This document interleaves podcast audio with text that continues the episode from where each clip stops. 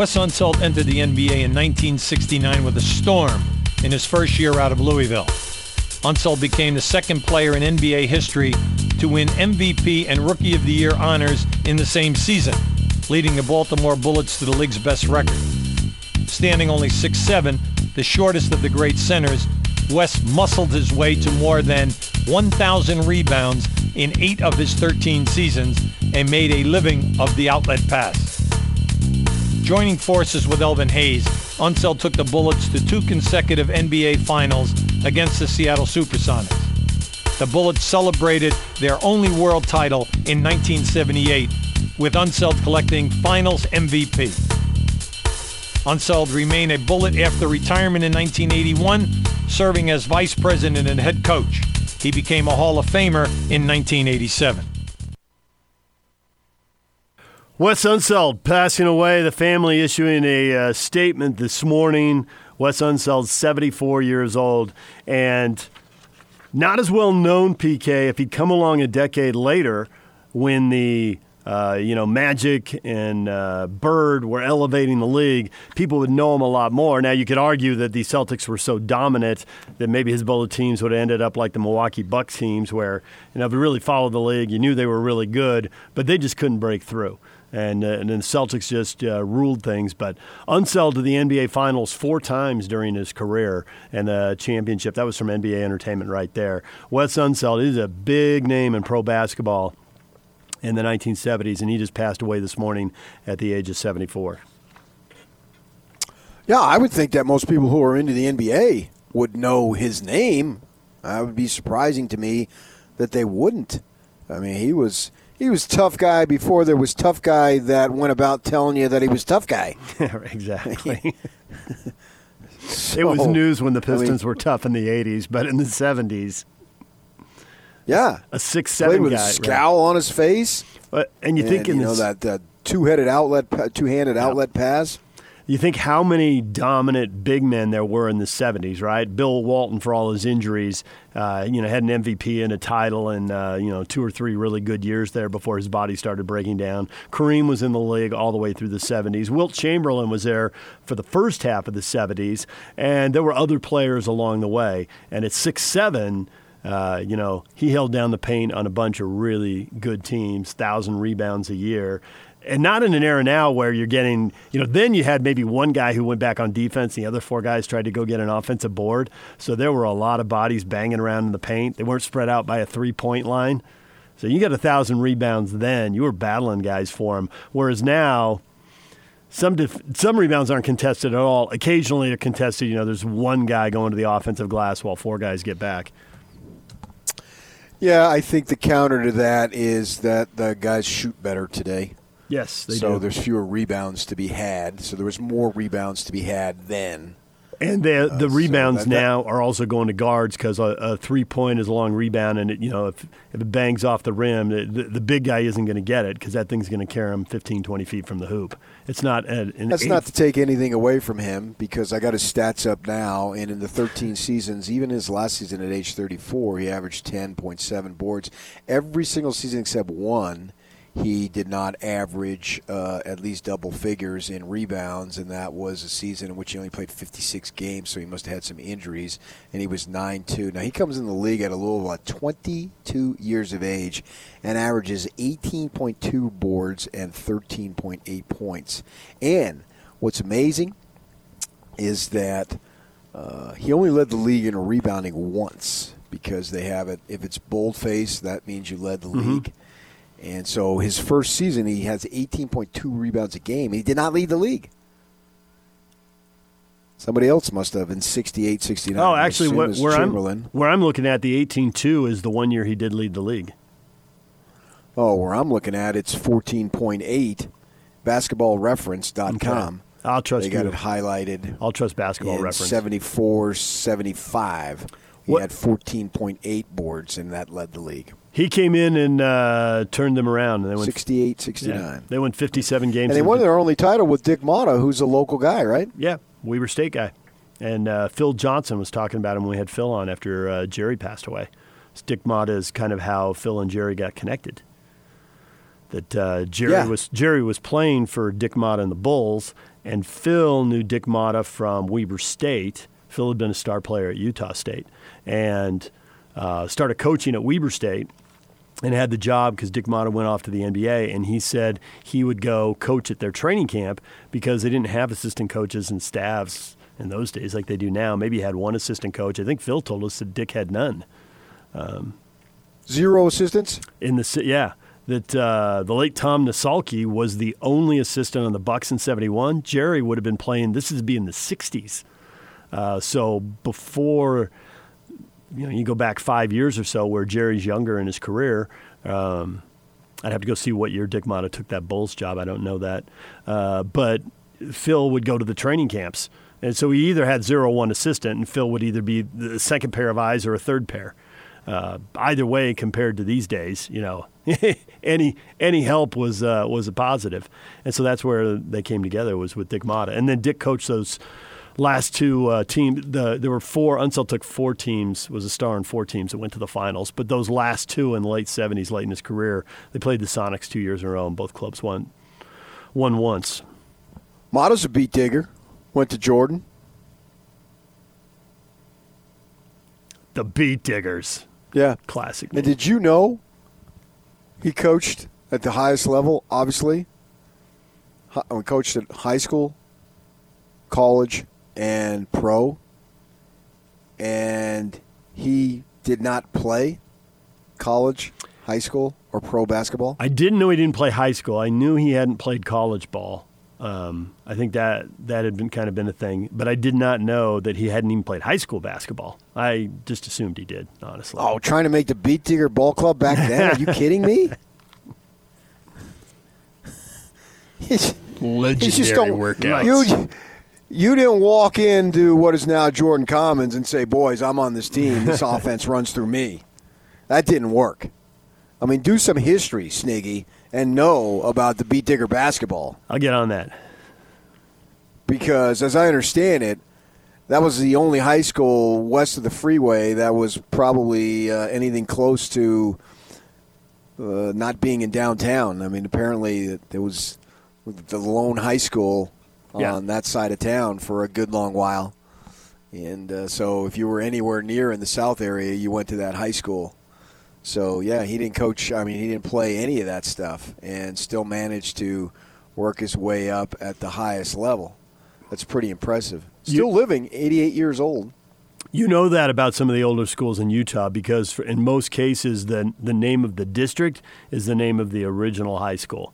And they're all, you know, farm communities and so they were drawn from miles around. Uh, Granite High, which doesn't exist anymore, Murray High, Jordan, uh, you know, those were some of the early schools. Uh, West was the first, and it was Salt Lake City, and then it was Salt Lake City West when they opened East. But uh, yeah, How do you Jordan know is one of the originals. Uh, doing high school stories over the years, it, it became clear. I did when I first got here. It was one of the first stories I did. I was probably, I would have been, I would have been here like about two or three months because I got hired in late August, and West had a really good team that year, and so I went over there and did it, and they hadn't been good in a long time. And so I went over there and did a story, and they took me into the trophy room, and I pulled out some of the old trophies. I have a list of all the championships, and there, um, I think it was uh, what like the 19 teens or something, and they won like eight of the 10 titles, and and then you find out well there were like four schools. You know, they were playing Ogden, and East came along eventually, and they were playing Jordan. That was one of the other schools. I think Provo was one of the early schools. Um, yeah, so that's how I knew it, digging it up for that story. Ah, well, that's freaking fascinating. Yeah, and that was when Holtry was the coach, and his son was the tight end. Don, I think, was the coach's name. And then Now we're talking football. I was talking basketball. Now we're talking football. right. Well, I was doing a football story when I did this, but it holds. I mean, they were in schools, so yes, they were the early basketball schools as well. But I was doing a football story because, uh, yeah, Holtry had a good team. Don, I think it was. I'm pretty sure it was Don. And then what was his son's name? Is the tight end, he went to Michigan, Jeff? and then he came back to and played two years at BYU. I believe it was Jeff. Yeah, Jeff. So, so they were they had uh, they had an undefeated team, and then I think they had another team that lost late in the playoffs. I don't know, semis or finals, whatever. They were really good. How are they now? Uh, they were way down, and now I think they're on the way back up. They had a new coach who'd been part of the staff at East, and he was going back and keeping some of the kids home because uh, a lot of the best players who had lived in the West Boundaries were going to East. So I think they're I getting, I think they're getting a little better. I had an administrator tell me because I covered high schools, not so much here in Utah, occasionally, but working my way up in Arizona and California, uh, going up the food chain. You know, you start covering high schools and work your way up and all that stuff. So I certainly have a lot of background in that. And I had an administrator in Arizona tell me one time that he really believed that if your team had a good football team, it made the school a thousand times better. He said it was very, very important that they had a great football coach and they had a great team because he said that it would set the tone. And, he, and this is someone who had many years of experience. And so he's telling me, said, I'm just a kid barely in the business. And he's telling me that he had found through, uh, you know, nothing really formal, but just through his own informal knowledge of being an administrator and an educator for many years, you know, upwards of the 30 years, that if the team was good, the school year went a lot smoother. And I was I was interested in that and intrigued by that. You know, what would make the difference? And he said that the kids feel a sense of pride. There's order. There's more discipline. Those boys who are on the football team, in order to be good, usually not always, but usually, that you have your life in order. You're serious about academics, and uh, you know you're not running around getting yourself in trouble, that type of thing. And so they end up being school leaders, and then kids, particularly the younger kids, look up to them. I mean, I know when I was a when I first started high school, when I was a freshman, we only had juniors, and those juniors to me. I, I, I and when I was a freshman, I, I went out for football, basketball, and baseball. I played them all, all three, right? And then just concentrated on baseball the next three years. But when I was a freshman, those guys who were the studs on football, they were like semi gods to me. You know, I'm 13 years old, and even though they're what 16, 17, it just seems so much older, I so know. much bigger. I know. and like they were men, and here I was this little boy, and so I looked up to them. And so this guy, this administrator, was telling me that that's what happens, and you have more kids who want to do what's right, and you know, the more kids you have trying to do the things that they're supposed to be doing as young kids makes everything better. So he put a lot of emphasis on having a good football team and setting the tone for the academic year and having a lot of kids follow. And he really believed that. I can't say if it's true or not, but I know Well- he really believed that, and that's what he was telling me, and it made sense in theory. So my dad was a high school teacher for 36 years, and he taught at uh, schools down in the district he went to in the South Bay in San Diego, and uh, Sweetwater School District. And he went to Sweetwater High School, one of those old high schools that has the same name as the district. But he was teaching at uh, Bonita Vista when I was a kid. And I would go to the games, and you know, and I'm in elementary school, and I'm in awe of high school football players. You know, now it looks, I look back now and it's the dumbest thing ever. But, you know, when you're seven, a 17 year old seems like a grown up, especially if he's playing a sport that you're just fascinated by. And I heard dad talk about schools a lot. And a lot of the stuff he said, you know, as I grew up, as I went to schools, my kids went to school, and you get involved in the schools. I mean, his words just come ringing back. You know, they're so spot on. But I never heard him say anything like that. And he was usually, because he was a sports fan, he was usually friends with whoever the coaches were. And not just in the popular sports, he's friends with, you know, the track coach and stuff, right? Not just football and basketball. And I had never heard anything about that. And you blurted that out. And I know, well, and, and you do. I mean, sometimes you just blurt stuff out and you're being entertaining and, you know, you're being goofy and you're just making stuff up to get a reaction. But I knew when you said that, that that was a serious take. And I had never heard it. And so it, I didn't really pursue it, but I was standing on the sideline, and you know how I am, PK, right? And there's an administrator, and he's a little bored, and he's standing on the sideline, and we're, we're talking, and you know I'm going to talk for a whole quarter, right? And so we're standing there, and I just, and there's a little pause in conversation, like, I feel stupid throwing this out, and this guy may laugh at me. But I got to know when PK said that. It always stayed with me. And so I asked him, Hey, I heard this theory that, you know, blah, blah, blah about having a better year. And he looked at me and he laughed. And, and I felt like two inches tall. And he goes, Of course. But no one who works in schools understands that. And the, the school I was at was a school that was traditionally really good in football, but the administrators move around. Yeah. So he was at this school for I don't know however. I mean, this guy I, I wouldn't even know the I, for a million bucks I couldn't tell you the guy's name. I, I can kind of see him in my mind, but I, I have no idea his name. It was very random that I was standing next to him, and and he said, "Yeah, when I'm at uh, when, when I was you know the last school I was at, we weren't very good, and it absolutely impacts the mood in the hallway." And his deal was that it impacts the mood kids bring to the school, that it just brings an energy to the hallway that's positive. And when you're in a bad mood, you're more likely to complain, you're more likely to lash out, you're more likely to be distracted, you're not. And when you're in a good mood, you do what's asked of you, you get on and it just it just like it just changes the energy. It's and it's weird because when you think about that abstractly, I mean, a football team is one of a million things going on at a school. Why does it have that power? It shouldn't. There's way more, way more, dozens and dozens of more important things happening at schools than the football team. And yet, here's a lifelong administrator I've never met, and I throw this random theory at him, and he laughs like, "Yeah, obviously." It does. It just it creates some kind of air and energy, and, and people feed off it, and it, it makes life better, and it makes and that makes it easier. Let's be honest, it makes it easier. Yeah, and that's why it was it was really good that your school had you as the quarterback. Nope, I was tiny. I didn't play football. I You were to. tiny.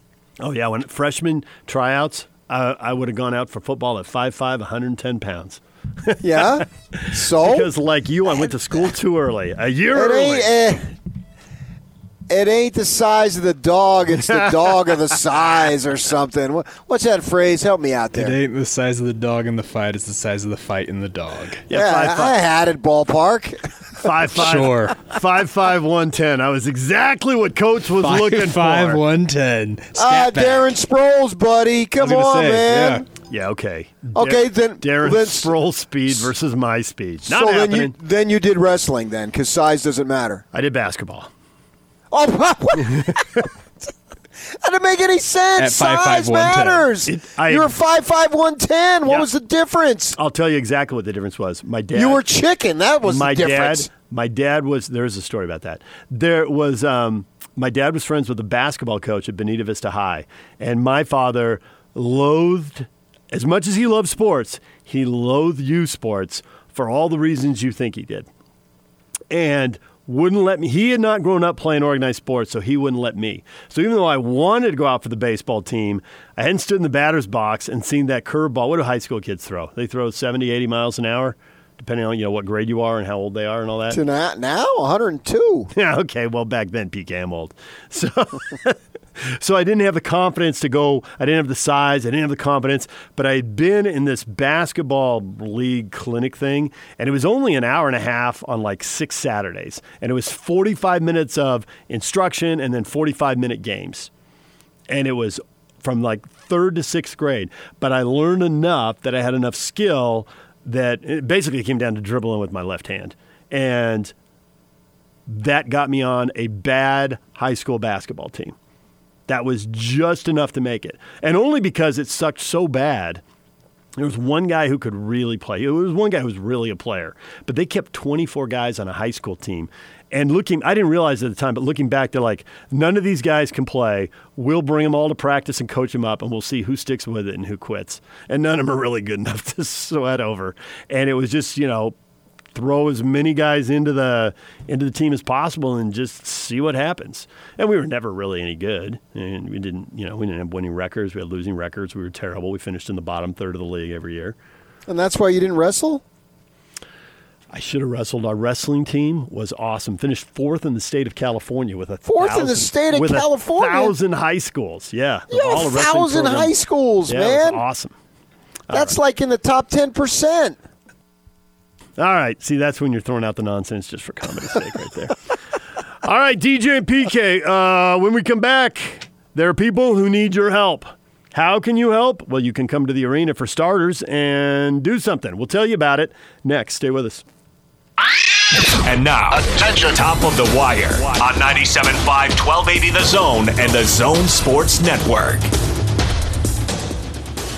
Oklahoma City Thunder owner Clay Bennett reportedly very vocal on the NBA's Board of Governors call last Friday, talking about why the league and owners need to consider the competitive and financial plights of smaller market teams that could be left out of the season's summer resumption in Orlando. Bennett wondering if there's any way to bring back all 30 teams instead of just 16 or 22. Major League Baseball has discussed playing a shorter schedule which would pay members of the Major League Baseball Players Association their full prorated salaries, according to reports. MLB does not intend to formally propose it to the players. The possibility of implementing a schedule of around 50 games that would start in July has been considered by the league as a last resort. Former Auburn head coach and AD Pat Dye passed away yesterday at the age of 80, and Wes Unseld, NBA great, has passed away this morning at the age of 74.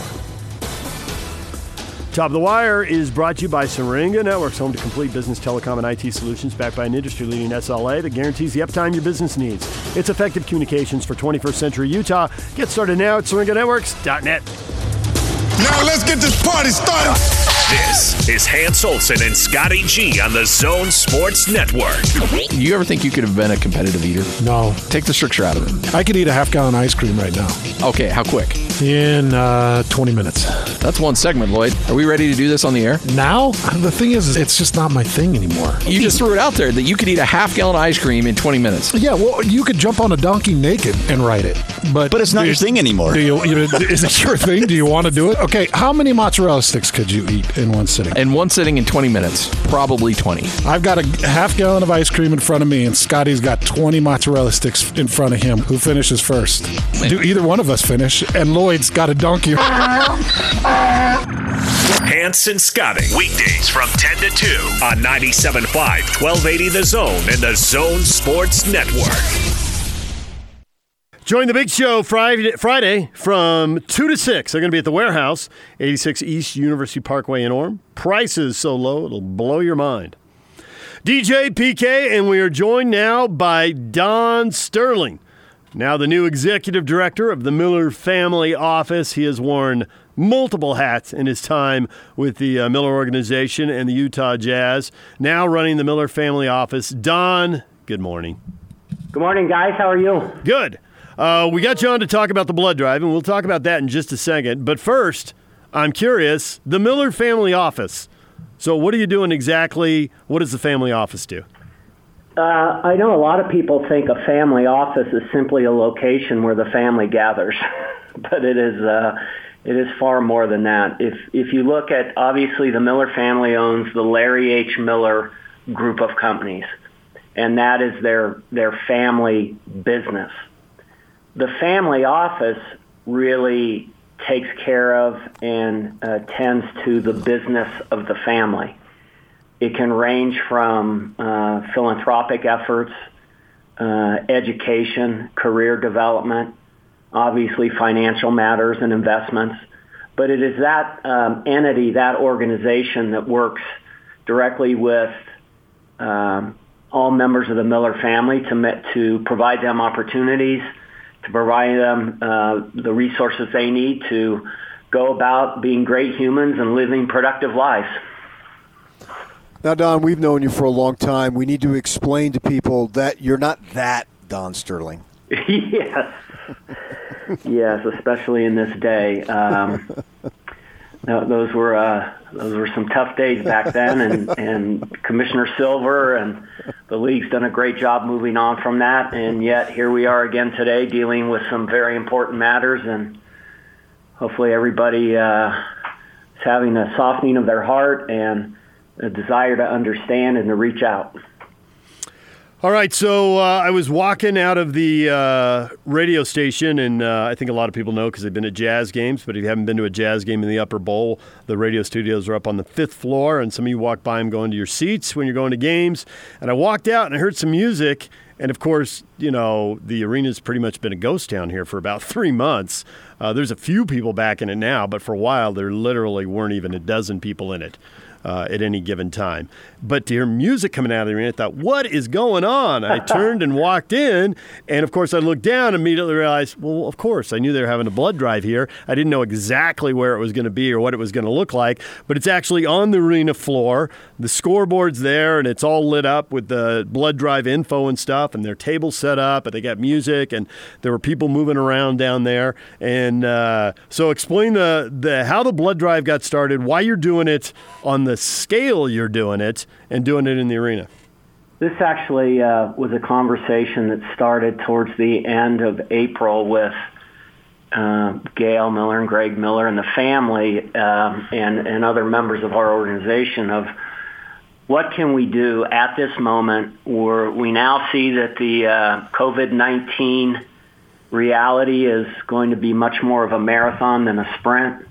Uh, what can we do to really impact people? So under the umbrella of Driven to Assist, as you may recall, we, we first did the, the food drive with the Utah Food Bank, and we'd had a goal of six, seven thousand pounds, eight thousand pounds, which is you know four tons. We ended up uh, collecting twenty-three thousand pounds, uh, nearly twelve tons of food. Our dealerships, theaters uh, were involved. The uh, Vivint Smart Home Arena and Smith's Ballpark. But as part of those conversations, we also knew and recognized that there was going to be a need for blood, especially as the economy started to open up. Uh, elective surgeries were going to start happening, and frankly, more people are on the streets driving and having activities, and therefore there are more accidents and the need for blood. So we, we put a really what was an extraordinary working group together that started at the top with Dr. Angela Dunn, the state epidemiologist. Uh, we partnered with the American Red Cross, ARUP, um, Intermountain Health, uh, University of Utah Health, HCA, which is St. Mark's, and, and Steward Health. Um, and our own our own people, the arena people, have just been fantastic. But we knew that if we wanted to do something significant, we needed to do it on a larger scale. But at the same time, we knew we needed to make it absolutely safe and and uh, sanitized and uh, respectful of all the restrictions around COVID-19. So starting yesterday was the first day. We, we are going all week. Uh, we will go through Friday, June 5th. It goes from 8 a.m. to 6 p.m.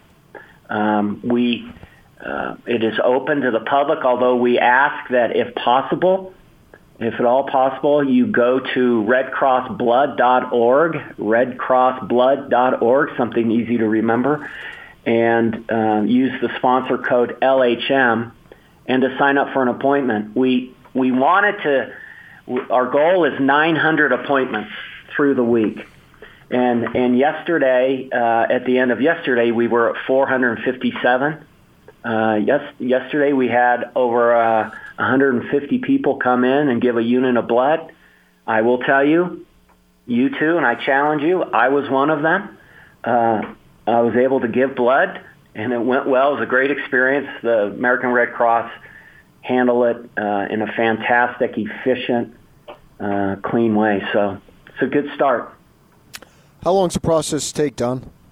You know, I walked in. Um, you, uh, let me take you through it. You walk in, they take your temperature. Want to make sure that there's no uh, no temperatures walking into the building. Uh, you get a little. You you check in. You go downstairs. There's about a 15 minute uh, check-in process uh, that takes place. And then I would say PK end to end on the table is about 15 to 20 minutes maybe. It was i i felt maybe a little longer. It was uh i was uh, frankly you know giving blood is not something everybody on the planet likes to do or think about. But i will tell you uh the american red cross made it so easy um and and uh they they uh explain every step of the way. There's tons of treats after if you need a little uh need a little boost of energy but uh, I bet all in it was 45 minutes ish. They're not lying about the treats. I've given blood. Always good treats. Really good treats. quality, quality cookies, beverages. Hit them up. But I will tell you, it was uh, um, and, and look, we've had a tough weekend, and at, at one point we thought, should we continue to do our blood drive? And collectively, we felt, look, this is a unifying effort. This is a unifying activity, and if if our community is out there wondering what they can do in in the midst of some of the challenges we're having, we we invite you to go help people, and this is one of the ways we can do that. We we found out and I learned that every unit of blood, and that's what you give. You give a unit of blood, nice little baggie of blood. Uh, la, it, it can serve up to three people. So 900 units could help 2,700 people in the community throughout the state of Utah. This blood's going to serve all 37 hospitals in the state. And uh, like I said, can't thank American Red Cross and our partners on this for making it happen. But it's only Tuesday. We got to finish strong. We got to get to that to that 900 appointment, and if we can do more than that, great. I remember Don when your father passed, which I think is about five years ago or so. Yeah. Uh, and he was in sports management. He had a very interesting background uh, sports writer, sports talk show host. Now, I, I, happen to know if you worked as a sports writer and then became a sports radio talk show host, you're a special human being. um, I'm not naming names, but if you were able to do both of those things, then you really are something special. You planet. know, PK, I may have not have ever told you this, but uh, when when I was growing up, he he was a sports writer for the Oakland Tribune, and yes. then was hi- hired by Al Davis at the Oakland Raiders he said, Donnie, later in your life, you're going to meet some people like me, and you need to show them the utmost respect. wow. That's, that's why I'm here with you, boys. You are just as full of it as PK is. That's amazing. I thought you were only about, you know, two thirds as full of it. what I was going to say is I remember reading at the time, correct me if I'm wrong, but he was credited as one of the founders of fantasy football? That is correct. Um, what was that? Well, it, it, it, and I often say, geez, if he had just put a patent on it, I'd be on scholarship the rest of my life. Uh, he he was with uh, t- um, um, two other people, Bill Winkenbach, who was a minority owner of the Oakland Raiders, and George Ross, who actually was the the editor, sports editor of the Oakland Tribune. In the old days, when eh, when teams, this was when it was still the AFL, the Raiders would go on a road trip. It's not like today where you go back, you know, out and back. When they would go to the East Coast, they played three to- three teams at the time. They they played the New York Jets, the Boston Patriots, and the Buffalo Bills.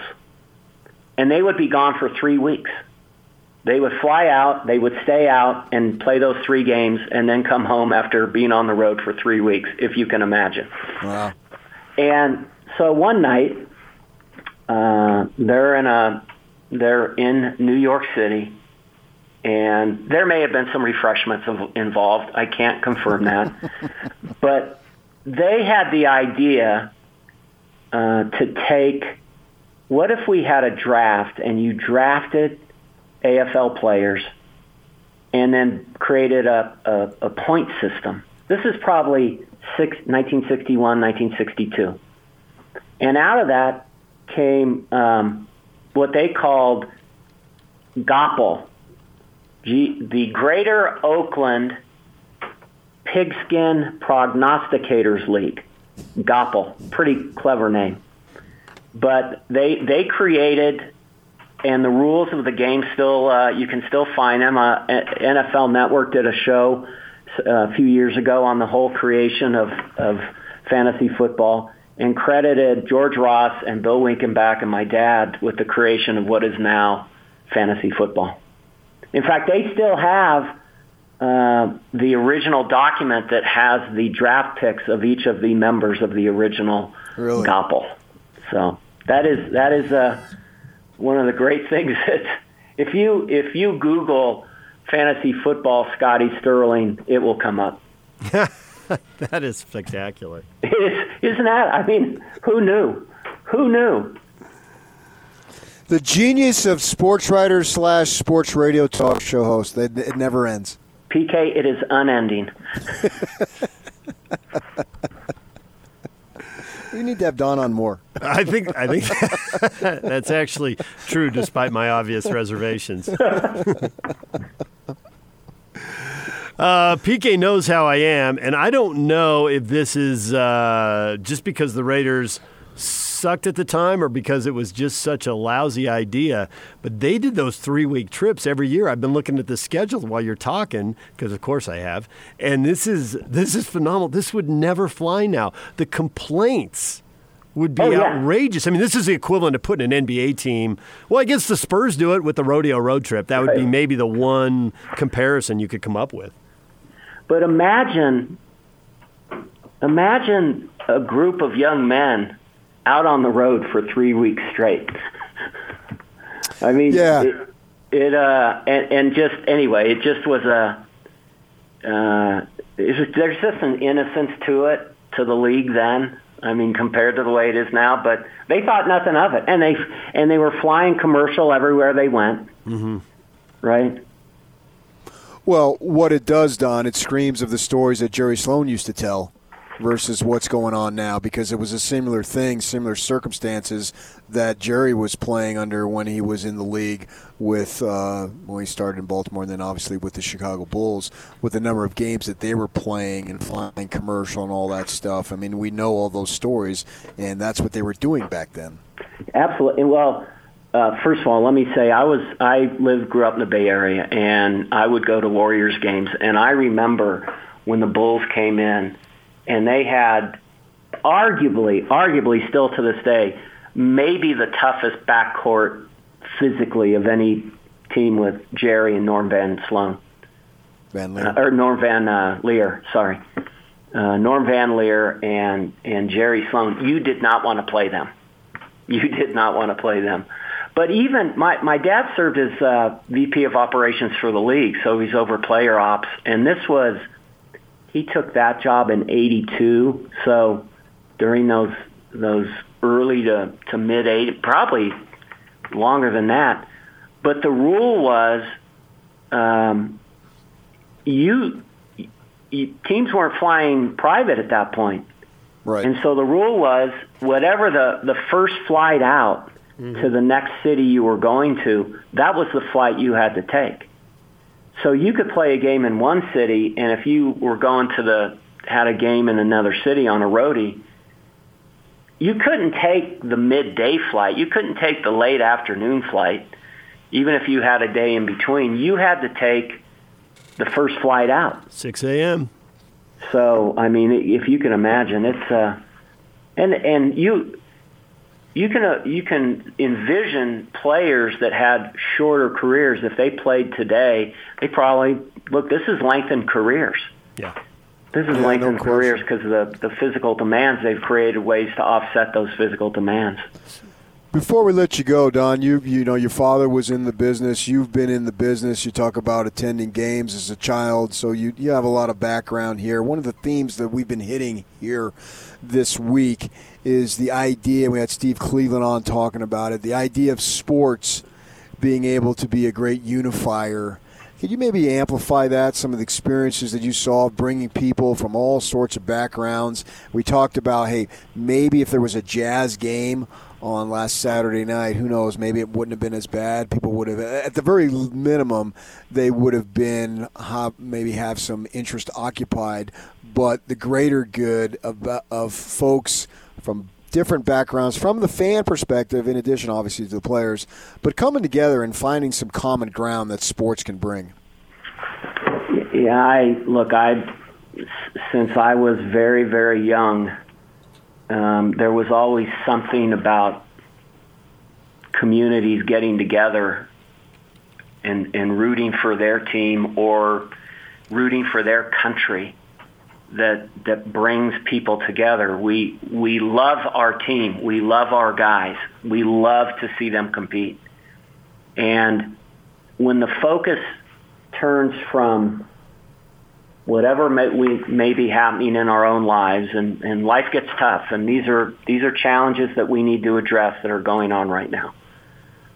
But when our teams take the floor, take the field, um, suddenly the people next to us we're we're all on the same team then, because we're unified in our support of what's happening on the floor or happening on the on the field of play.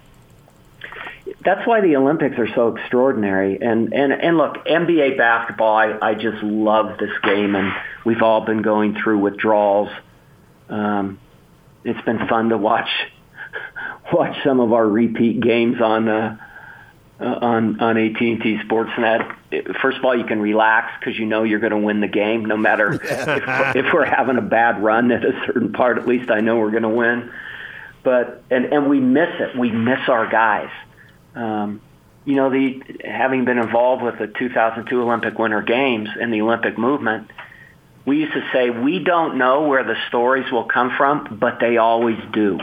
There's always something that that emanates from sports competition where where an individual, a, a man or a woman, a boy or a girl, steps up beyond their own abilities and has the performance of a lifetime. And then you learn more about that person and it connects us as as humans and, and as a community. And that's why the sooner we can get back in a safe and thoughtful way, I'm all in. I'm all in. I can't I can't wait to see the Utah Jazz on the floor again. Can't wait to see the bees at the ballpark. Um, it brings us together. Thank you. We'll leave it right there, Don. We appreciate the time. Hey, one more time for the people who want to come to the arena and uh, walk around down on the floor. The, the, basketball floor isn't down; they're, they're on the concrete floor underneath that, uh, obviously. But uh, how to uh, how to get uh, time reserved and get all hooked up. Terrific. Thank you. Um, today through Friday at Vivint Smart Home Arena, 8 a.m. to 6 p.m. It's the Driven to Assist blood drive in coordination with the American Red Cross. Um, if uh, they are taking walk-ups, if you're in the area and and and get a hankering to go help and and give blood, you can you can walk up. We encourage everyone, though, to set an appointment, and you can set an appointment by going to redcrossblood.org, redcrossblood.org. Use the sponsor code LHM. It's an easy process. Um, uh, like I said, I gave yesterday, and it was a it was a, a comfortable experience and a great experience from the folks at American Red Cross. And we just and, and one more thing, DJ and, and PK, you said it one of the things that Greg Miller said was, we're going to do well by doing good. People will give blood. But it also gives a chance for people to come back into our home, into Vivint Smart Home Arena, where we have such fond memories and affection for this place, for games, for concerts, for ice shows. So many of us have such singular memories of things that have gone on in this building, and we haven't been able to visit it this is an opportunity to come back to uh, to a home that's comfortable to us and be able to do some good by giving blood. Don, thanks for a few minutes. Thanks for a little fantasy football, three game AFL road trips, and other assorted bits of information. Thanks, guys. Appreciate the support and uh, always good to be with you. Don Stirling. He's the new executive director of the uh, Miller Family Office. DJ and PK, it's 97.5 and 1280 to the zone. Ben Anderson, Utah Jazz radio studio analyst.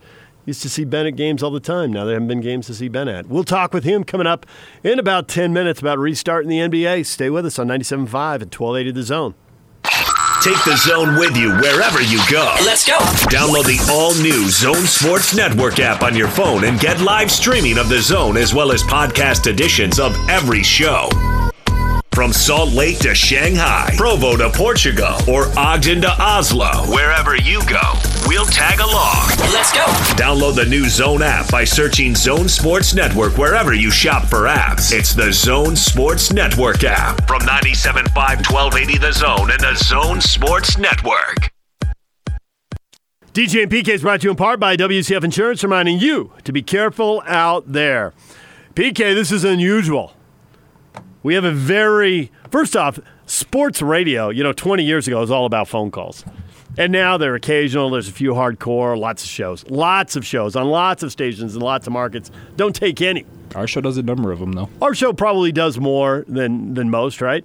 Uh, but we don't usually have people calling back a half hour later because of something we were talking about. But we were talking about Wes Unseld, who passed away. The family issued a statement this morning. NBA great.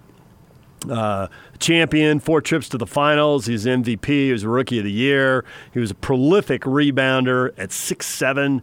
Uh, and Frank has called us because he had some Wes Unseld uh, stories or memories to share. Frank, you are unusually motivated. I'm curious uh, why you're so motivated calling back a half hour later. Well, I'm just walking around Costco shopping, so I thought I'd call and tell Okay. tell you guys a quick story about Wes Unseld.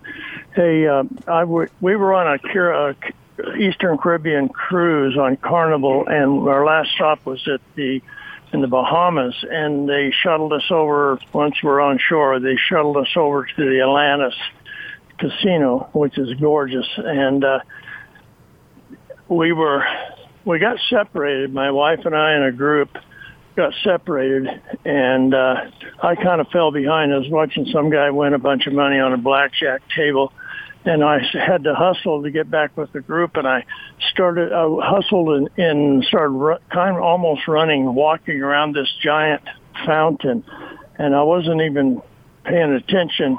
And I ran into this guy and bumped into him, and I looked up it was Wes Unseld, and he looked like a giant to me. I'm not, you know, I'm only about six feet, but uh, he, I, I said, "Hey, man," and then I said, "Hey, I know you," and I pointed, and I couldn't remember his name. He said, "Hey, Wes Unseld," and I, I, I work here now. I'm one of the hosts. I just, he says, oh, "We want to welcome you." I, I said, "Wes, man, it's so cool. I knew who, exactly who you were, but couldn't remember the name. I was just in shock."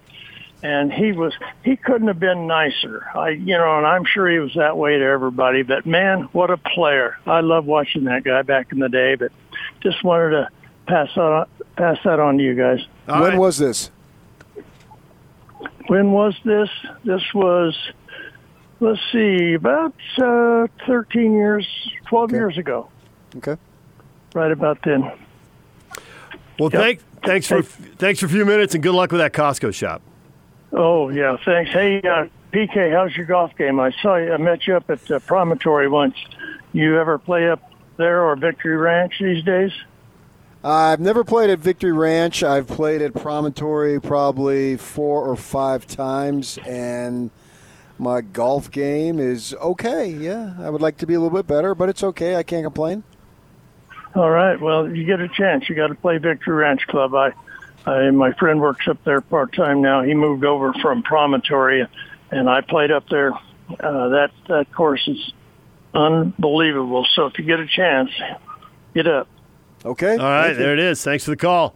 Just for the record, PK's PK's not above using uh, you know whatever goodness you're feeling in your heart to get himself a better round of golf. Am I right, PK?